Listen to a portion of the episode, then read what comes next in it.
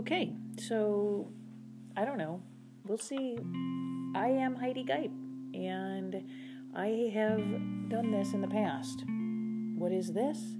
Well, this is just simply talking. I am very much able, as I seemingly stutter, I am very much able to just kind of talk and say things that prayerfully are something I've thought about or something somebody else might think about, and I just enjoy sharing what God has put on my heart. A number of years ago, when I was working at the Herkimer Reformed Church, my dear friend Mary had said to me, You want to do radio? Well, I know where you can do radio. There's a small local radio station in Newport, Newport, New York. Now, let me just first say, I live in Ilion, or grew up in Ilion, and I could honestly say to you, I didn't know where Newport was. I think I had a vague recollection, but I thought, well, let's see where this leads. And Mary introduced me to Ted and Cheryl Foss. And what do they say? The rest is history.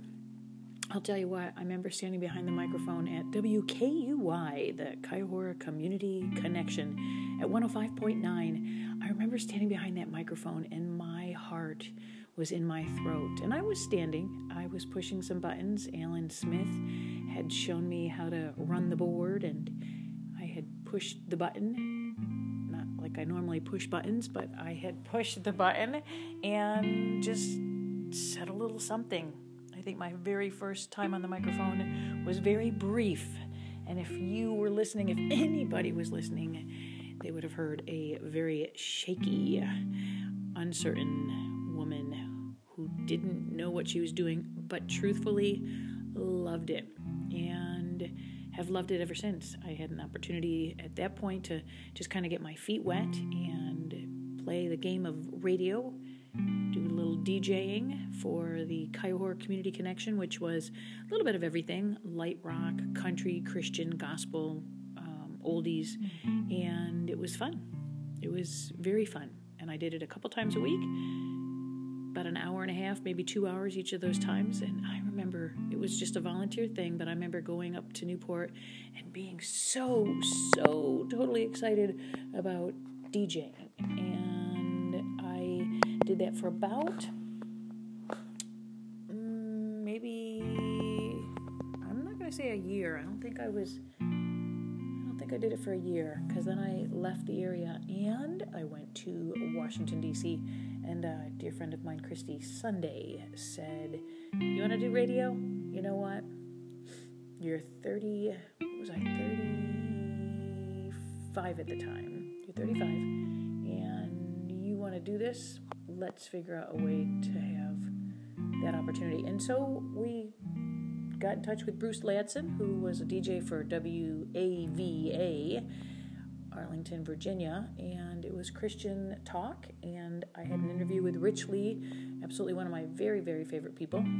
He taught me a lot, was very encouraging to me, and I don't even know where he is right now. I probably should shoot him a note and say thanks for hmm. helping me learn and all the things that you taught me, the tricks of the trade. And he'd come in the studio and he'd shut the door behind him and he'd say to me, Heidi, you've got a new opportunity. And this stuff just doesn't happen. And there'd be a new opportunity for me. I had an interview, and in the interview, he said, Okay, so let me just make sure I understand. You've never done this, you don't have any schooling, there's no internship experience, nothing like that. And I said, No, just a, a volunteer gig stint in a little local radio station with a listener base of maybe 18 at best, and that would be all day, any day, all year. Maybe there was 18 that listened. the you know radio signal didn't go very far, and it was just one of those little things that I had a chance to do and loved doing it. And so he said, you know, you seem like a nice enough person, but you're in the eighth largest market of radio, and I don't see there to be an opportunity. And I said, I get that. I can appreciate that. And thanks for your time. And he said, if anything comes up. Now, within a month, he calls me, called me up, and he said, Listen, I have a four hour stint from 8 p.m. to midnight on Sunday nights. You can babysit XM radio. Now, at that point, this was back in 2005, and XM radio wasn't as big as it is now. And he said, There's four hours you can come, and that's what I have for you right now. And I have always been taught just get your foot in the door. And I'll tell you what, God just opened that door. I mean, just the floodgates came flying open because I took that opportunity and got in there, one thing led to another. And before my first paycheck came, I was up to, I think, 26 hours. I was up to having that opportunity of four hours, went to 26 hours, and then, uh, and that was just running the board and doing some editing and stuff like that. Within a six month period, I believe, maybe a little bit longer, the overnight DJ was quitting, and Rich said, You know what? I want to give you this opportunity. Again, he came in, shut the door behind him, and said, This stuff doesn't happen.